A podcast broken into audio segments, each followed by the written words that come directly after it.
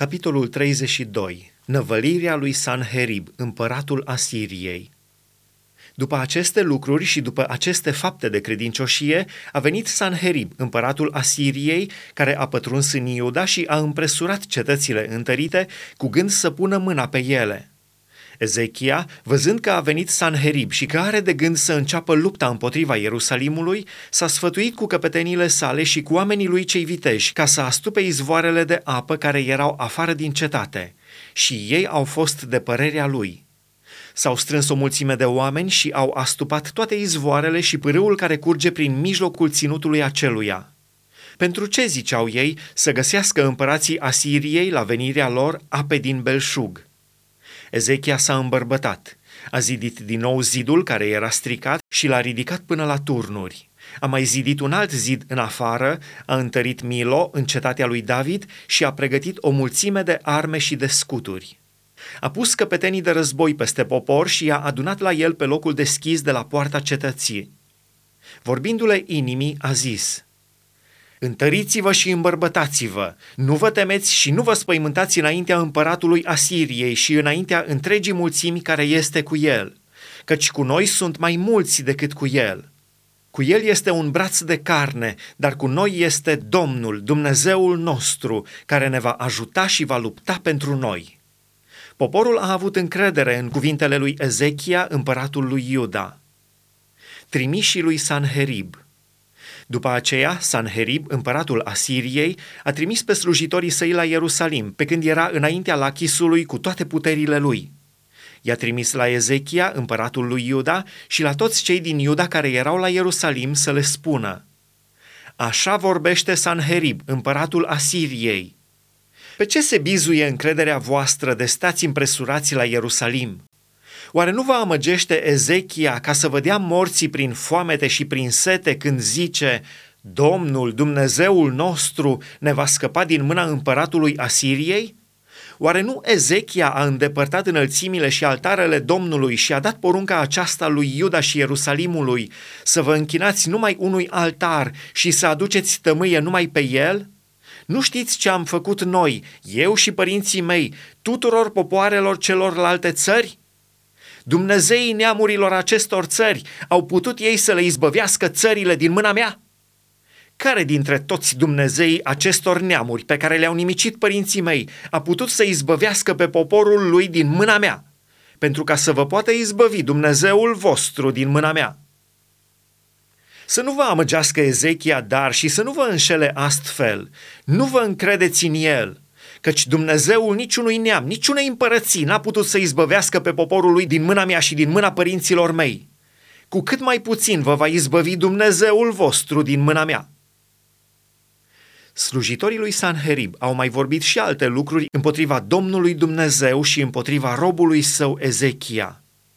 Și a trimis o scrisoare batjocoritoare pentru Domnul Dumnezeul lui Israel, vorbind astfel împotriva lui – după cum Dumnezeii neamurilor celorlalte țări n-au putut să izbăvească pe poporul lor din mâna mea, tot așa, nici Dumnezeul lui Ezechia nu va izbăvi pe poporul său din mâna mea.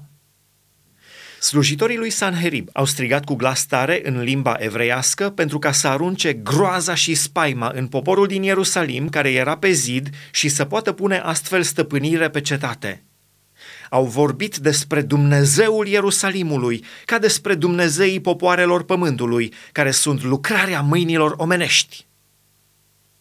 Nimicirea lui Sanherib Împăratul Ezechia și prorocul Isaia, fiul lui Amoț, au început să se roage pentru lucrul acesta și au strigat către cer.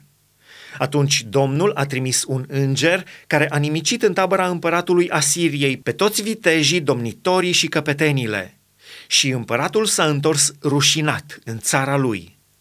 A intrat în casa Dumnezeului său și cei ce ieșiseră din coapsele lui l-au ucis acolo cu sabia.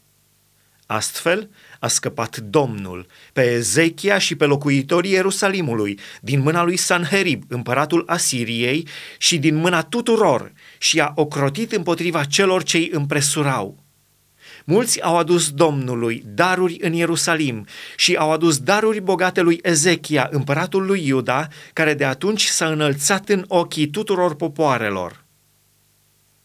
Boala și moartea lui Ezechia În vremea aceea, Ezechia a fost bolnav de moarte. El a făcut o rugăciune Domnului. Domnul i-a vorbit și a dat un semn. Dar Ezechia n-a răsplătit binefacerea pe care a primit-o, căci i s-a îngâmfat inima. Mânia Domnului a venit peste el, peste Iuda și peste Ierusalim. Atunci Ezechia s-a smerit din mândria lui împreună cu locuitorii Ierusalimului și mânia Domnului n-a venit peste ei în timpul vieții lui Ezechia. Ezechia a avut multe bogății și multă slavă și-a făcut visterii de argint, de aur, de pietre scumpe, de mirodenii, de scuturi și de toate lucrurile care se pot dori. Hambare pentru roadele de grâu, de must și de unt de lemn, grajduri pentru tot felul de vite și staule pentru oi. Și-a zidit cetăți și a avut belșug de boi și de oi, căci Dumnezeu îi dăduse multe avuții. Tot Ezechia a astupat și gura de sus a apelor Gihon și le-a adus în jos spre apus de cetatea lui David. Ezechia a izbutit în toate lucrările lui. Însă, când au trimis căpeteniile Babilonului soli la el să întrebe de minunea care avusese loc în țară, Dumnezeu l-a părăsit ca să-l încerce, pentru ca să cunoască tot ce era în inima lui. Celelalte fapte ale lui Ezechia și faptele lui Evlavioase sunt scrise în vedenia prorocului Isaia, fiul lui Amoț, în cartea împăraților lui Iuda și Israel. Ezechia a adormit cu părinții săi și l-au îngropat în cel mai bun loc al mormintelor fiilor lui David. Tot Iuda și locuitorii Ierusalimului i-au dat cinste la moarte și în locul lui a domnit fiul său Manase.